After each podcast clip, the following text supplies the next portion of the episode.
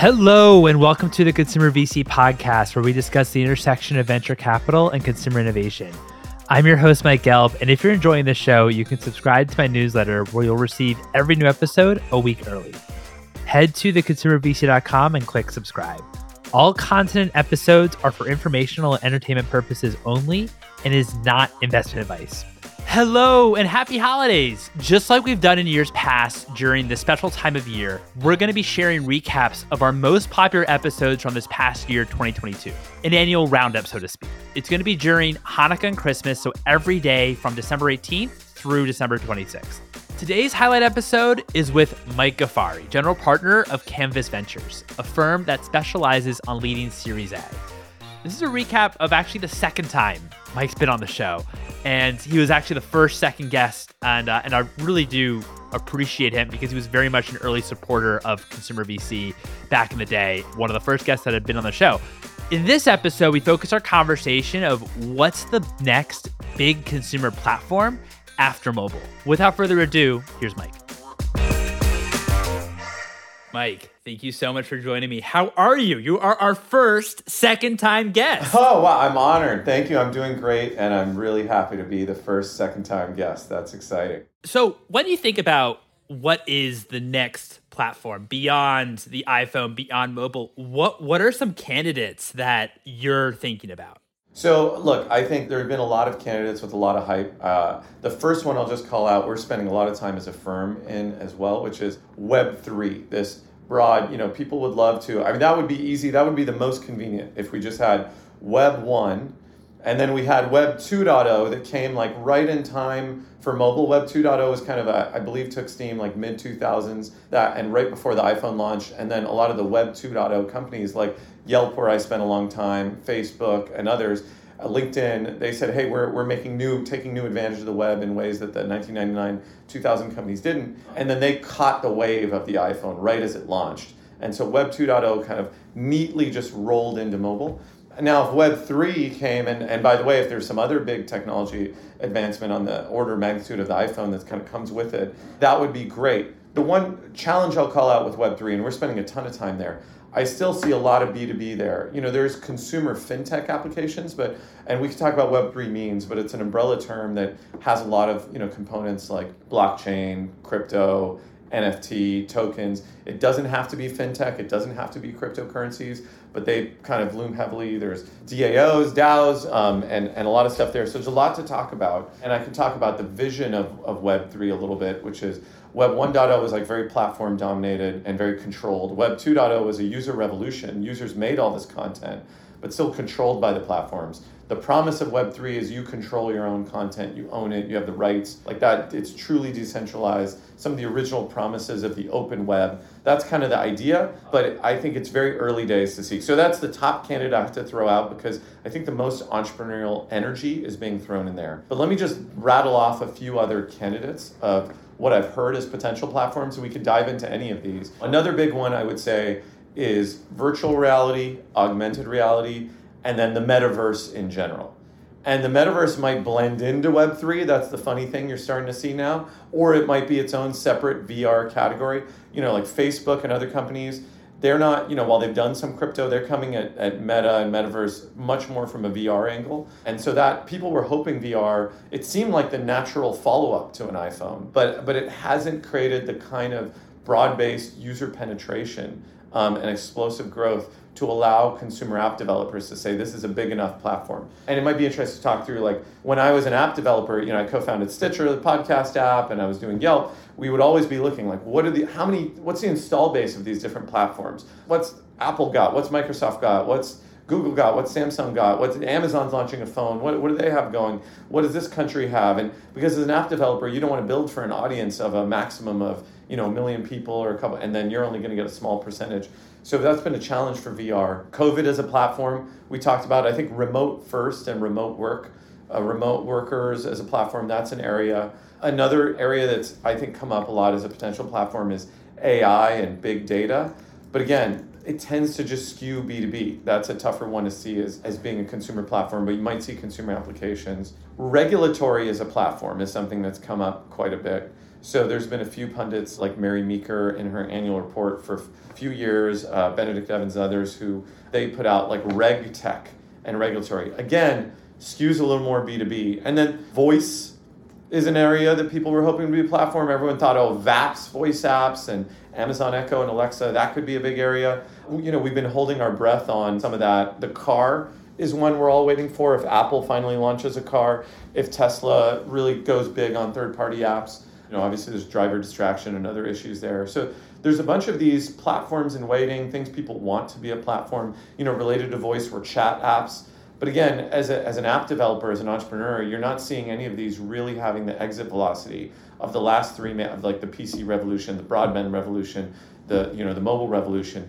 With the exception of Web three, I would say having that potential right now. I wonder, just for those that might not know that much about Web three, like obviously with the iPhone, you know how your life has changed with an iPhone, right? And the applications and overall your habits. When you think about if Web3 were to succeed, how does maybe a consumer habit or what or different applications that a consumer does day to day, how does that change? Yeah, it's an interesting question. So, you know, part of the promise of Web3 is that you take more ownership, more autonomy, and more kind of self control over your own content, your own creativity, what you contribute so there could be a change of like, hey, I get more invested. Maybe you have a generation of people who create more, they're more artistic, or they contribute more, they, they you know, they write more, or they make more digital art. Maybe that's visual, maybe that's audio, music, you know, even podcasters, right? Like you and me right now on this, you know, you, you are taking, it's not like you're as captive to any one platform, but then you kind of are. Like most your listenership probably happens through the Apple app as, you know, the founder of a, of a legacy like podcast app Stitcher, I know that like Apple still kind of dominates probably for your listenership. No third party platform took off. Maybe you really would have could have more of a direct connection to consumers. So both your listeners would somehow more have a direct relationship with you, not intermediated by Apple, and you would also take advantage of those direct relationships. That's why I think you're seeing a lot of Web3 creator focused um, apps but but that's exactly the thing. The, it's all about like creator innovation.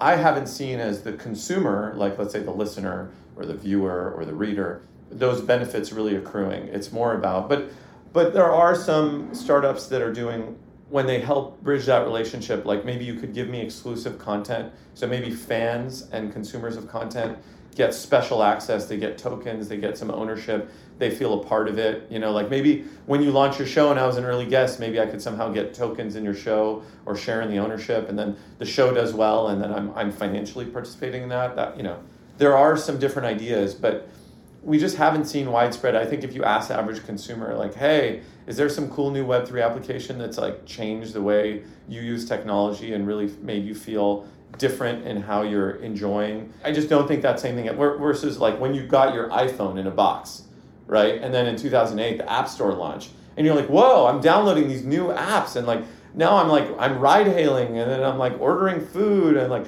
going in Yelp, I'm finding new restaurants, and I can even find a plumber on here, and I'm doing my social networking on my phone. Whoa, like I this is all this new stuff I couldn't do in in the palm of my hand anymore. You don't quite have that feeling. VR has that potential, by the way. I think that's why metaverse is so tantalizing for so many people and technologists is the VR could have that big aha, whoa, breakthrough feeling for consumers. It just doesn't have the install base, and I think their big challenge is the friction of start stop is very high. So on a phone, you just whip it out and you start playing with it. VR, you got to put it on. I don't know if you've used Oculus, but you have to set up your Guardian boundaries. Can never seem to remember my Guardian boundary. It just, there's a lot of friction getting that session. You might bump into people. What's the space?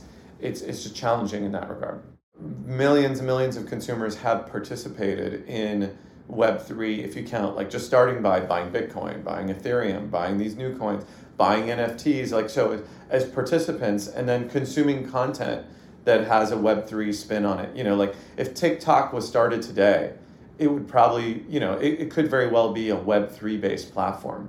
And maybe maybe that's all it's going to take is the next massive TikTok consumer facing platform where the creators are super motivated to have a big Web3 element to it, maybe that, that will lead to the big consumer adoption as well. And it all kind of blends together. Um, so that's the opportunity. We haven't seen it yet. I don't. I don't think, or it's very early days. It's too too early for um, for us to notice it um, at any kind of scale. But maybe it's coming soon. What have you seen? I've also read about how I mean, people at least post about how if you are a Web two company, you really need to be thinking about Web three or maybe modding into a Web three type of business. What does that mean to you? I know we've touched on a little bit about Web3, but what does that mean to you? And if you are a Web 2.0 company, like how do you need to be thinking about um, Web3? Well, I think there's an analogy. It's kind of like when there was Web 2.0 and they caught good timing, and then and then mobile came out, and everyone said, "Well, you need to have a mobile strategy," and it was absolutely right. And some companies like Yelp and Facebook, you know, Yelp I saw it firsthand. We did extremely well with catching the mobile wave at the right time going all in on mobile, like really making that a priority for the company. And that was a very, very smart bet. But again, it was a lot more obvious what to do. Like, take our experience, put it on the small screen, make it awesome, and use any new features of this device if we can. Like, boom, it was a no brainer. You know, use the GPS, use some of the new features. With Web3, it's not quite as obvious. There's not a new screen. I mean, that's the simplest way. Like platforms that we're used to, it's like a different screen or hardware format. This isn't some new hardware format. It's more of a new paradigm and new protocols and new ways of like doing economic exchanges as well as organizations with DAOs. So it's a little bit different. But I do think every company should think about their Web3 strategy. If, if for the only reason uh, being that there's such a, a widespread like groundswell of young entrepreneurial energy being poured into Web3 that if you're not thinking about how Web3 could reinvent your business, I guarantee you, like some smart young person is doing that and trying to figure out how to rebuild your business that way. And so, so you should try and get ahead of that. And just like a lot of Web2 companies did really well in mobile, you should do that for Web3. But it's, it's not as obvious, it's tougher. And I, I also think lots of money and resources are going to be seemingly wasted because they won't find the obvious way to port to Web3. But you should at least try to to do it as successfully as like Yelp and Facebook and others did in the last transition. Yeah, I think that that's a really good point too. That that it's just also not as obvious as um, as that transition to desktop to mobile. That uh, we're still obviously in the early innings, but there's also a lot to a lot to take in. I'd love to also talk about VR. VR is really back as an interesting market for VCs. What has changed? Well, I think a Oculus and other platforms have slowly but quietly like built up more and more millions of like the install base is getting noticeably large. The problem is like what kind of usage do people have on that install base? I, I heard secondhand. I, I don't know if it's confirmed. Like Mark Zuckerberg gave a copy of uh, Ready Player One, which is a great book that I really enjoyed, to every employee you know at Facebook and, and or at least certainly on the VR you know metaverse kind of teams, and said you've got to read this. That is by the way, I mean, the one thing I think we have to be careful is like that's an extremely dystopian view of the future. It's not exactly like that, that much of an optimistic view of where technology will bring us if everyone's living in these like very depressing places and just trying to escape reality only with, with VR. The nice thing, my favorite part, by the way, of like the mobile revolution, and the reason I worked at Yelp was when the phone actually helped open you up to better real world experiences, right? Rather than just always making you escape the real world, it actually enhanced the way you enjoyed the real world by helping you find new businesses, new places, new parks, new trails, new friends, right? And then augmenting that real world experience. That's one challenge. Like VR has a lot of promise, but it does take you out of the real world. I think that's why augmented reality, there's a lot of excitement also because there is an opportunity to actually enhance and improve your real world experience. And that could be interesting. AR, again, has just kind of gone back and forth. There's the Magic and a couple, there's companies that have had a lot of hype around what they could do with AR, and there's been promise of a bigger iPhone Apple solution.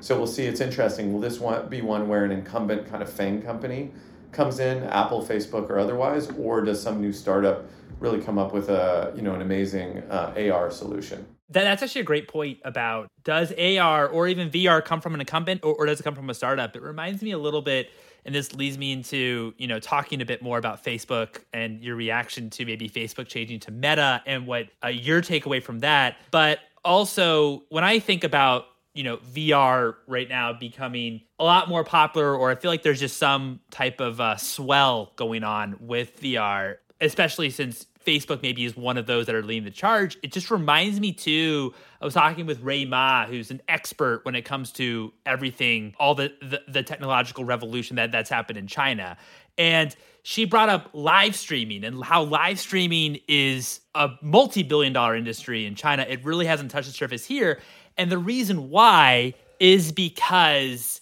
Alibaba, which is an incumbent, obviously, they made live streaming. They were very focused on live streaming as their as part of their core strategy and put it directly on the app dead center. And that's how live streaming took off. Where you know, there's a lot of live streaming startups here in the US, but you haven't seen that incumbent push by like an Amazon, for example, looking for live stream, which would be similar. And I wonder when it comes to VR, in maybe um, in parallel, are you seeing a little bit of that where a few years ago the incumbents weren't really maybe interested in it, where now you're actually seeing Facebook take a really big leap into betting on VR and and I guess just what's your overall reaction there? So First of all, yes. I think when the incumbents start pushing it and really saying, like, this is the time, we should all take that seriously. And I think Mark Zuckerberg had a lot of foresight in acquiring Oculus early on and seeing that there was some future there. I will say with Facebook, one challenge is developers have been burned before by the Facebook platform. So there was all this excitement that hey facebook platform is going to be this big money making i was there when facebook platform launched at the f8 conference and every year and people were excited like this could be the next big thing. And they thought it was maybe on par roughly with like the apple platform. But it wasn't you know and zynga was able to make a little bit of money for a little while. Spotify was able to get some usage. But we're not left with a lot of big companies that had been built off the facebook platform the first time. That's kind of like facebook platform 1.0 if you call this the true facebook platform 2.0 that's the question is like are there going to be big companies being built? And i wonder if people still remember that that was hard to do the first time. Where apple for all the lawsuits you read about with epic games and people fight about their rev share the bottom line is like apple did help launch not just an ecosystem but like a whole into a global industry of apps. Like it's incredible um, how many apps how many huge companies have been built on this app ecosystem and made so much money, you know, billions and billions of dollars, and Apple's own share of App Store revenue like boggles the mind. So the question is this is Facebook's moment. It's an interesting observation just with a US centric point of view.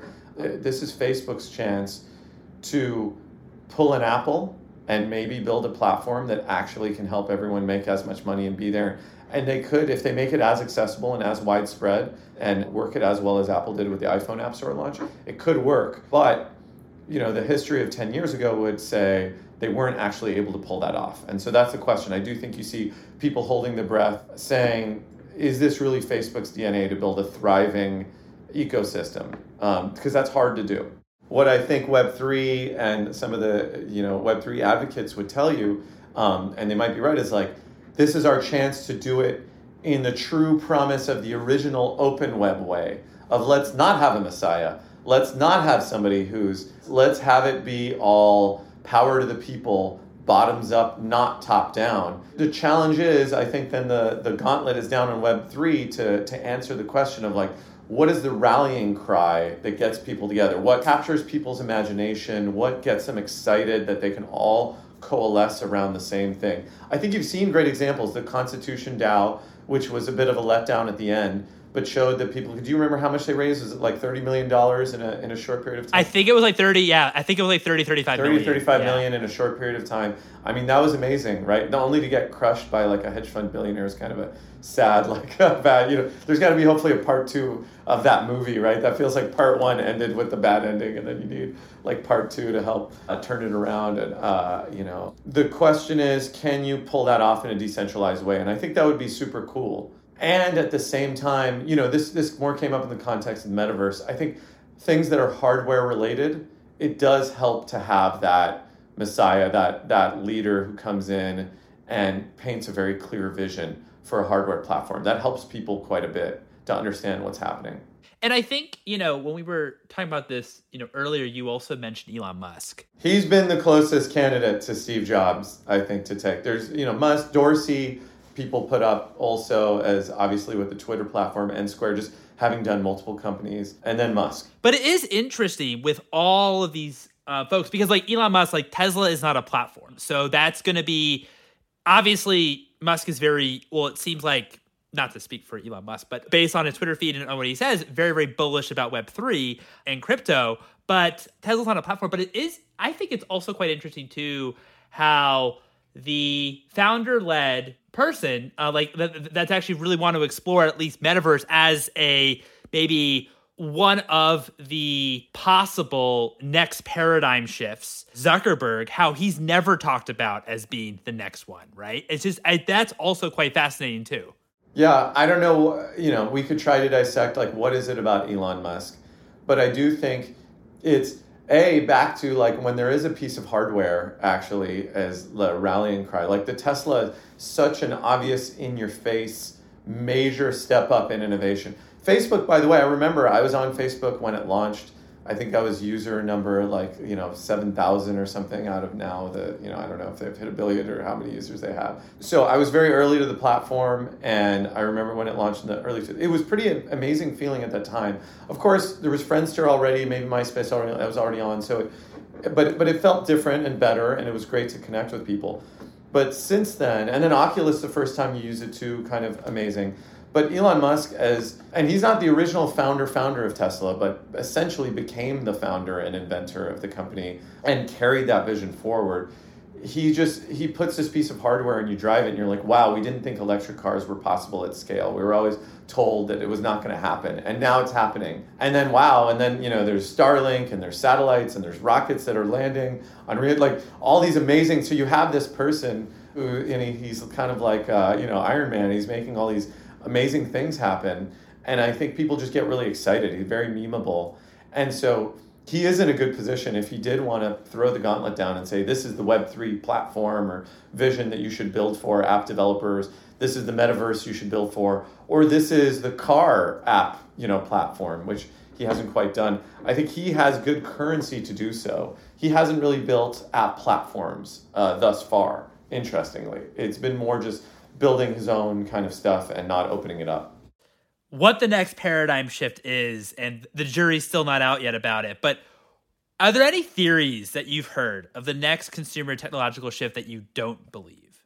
One that I was always skeptical about was the voice devices, and I think it's more obvious to people now being iPhone level or platform, like really having that potential to to take off to that level. I think voice apps, it's just difficult. They're a little bit too limited in kind of UI. I think they they have certain functions like they're very useful. It might get a very large install base, but I don't think it's going to take over and and you know have that kind of problem. And not it's not going to be like the next big thing to the scale that iPhone Apple was able to do or you know web 3 is looking like now similarly chat apps and chat bots that was one that had a lot of hype that i just don't see as i think chat bots and chat app like that'll always be um, you know and, and again this is not necessarily voice chat it could be but this is like typing chat people thought that was a big thing. I think they'll probably always be embedded in some other bigger platform like it's uh, you know swallowed into mobile or ar vr something else is chatting within that context.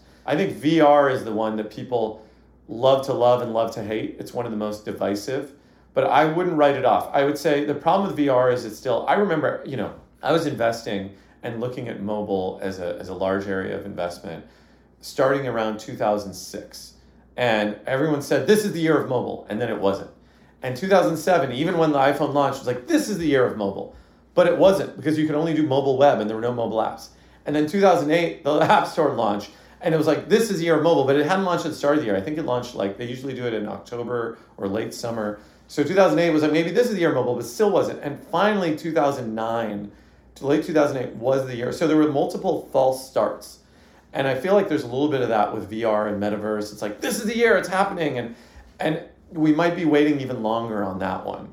Um, so it's, I'm not saying it's not ever going to happen, but I do think people might just be holding their breath, holding their breath a little longer than they thought. Well, at least in terms of entrepreneurial energy and effort and mind share, Web3 is the one where it's now this is the year like it's happening um, you know some people were like one year was the year of like the DAO, and one year was the year like maybe this year was NFT, and next year was the year of the DAO. They're like slicing it up, but overall, if you just say this Web three umbrella area, this has certainly been the year of that, and next year will be. What we don't know, as, as discussed, is that going to translate into a broad based consumer platform that founders can build consumer apps with, with the gusto they did on iPhone and other platforms? That remains to be seen. My final question for you is what's like one piece of advice for consumer oriented technological founders that are kind of building during these times?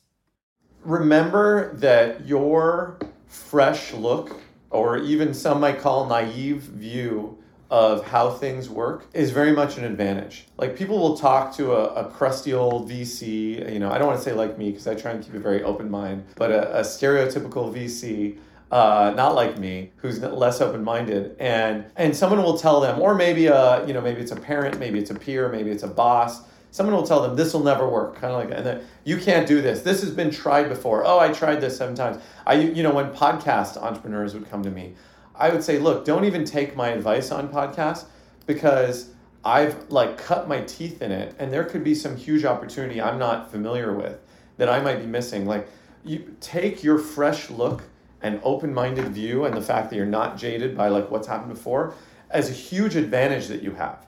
It's like part of your kind of really superpower and think big and don't be chained by the past view of what was and wasn't possible but instead just think with a blank slate what you think could be possible and kind of dare to dream and think big you know not to sound kind of uh, cheesy about it but that's and then that that's the other advice i give all the founders i invest in i work with is remember that ultimately you're recruiting missionaries not mercenaries so like take that vision that you have for the future and use that to recruit missionaries like recruit people who really believe in what you're doing that aren't there for the money. I hear a lot of founders complain about how hard it is to hire these days and you have to pay people so much.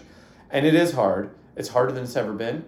But if you paint a clear vision of why you're changing the world in a really fascinating way, you can then convince people to come work for very little and take big pay cuts and way way less than they could make elsewhere because they believe in you and they believe in the vision of what you're doing. And you have to constantly communicate that. Like that's you have two jobs as a founder is communicating that vision to recruits employees to co-founders every customers uh, venture capitalists people you're fundraising the capital market so that's number one. Chief vision you know sharer and recruiter and then goal number two is if you raise money and cash and you're not profitable don't run out of cash you run out of cash that's your oxygen you die so like keep that cash. So like if you do those two things, you can win. Well, Mike, this has been so much fun. Thank you so much for your time. Always a pleasure. Honored again to be your first, second time guest. Thanks so much, man. And there you have it. I hope you enjoyed this highlight episode.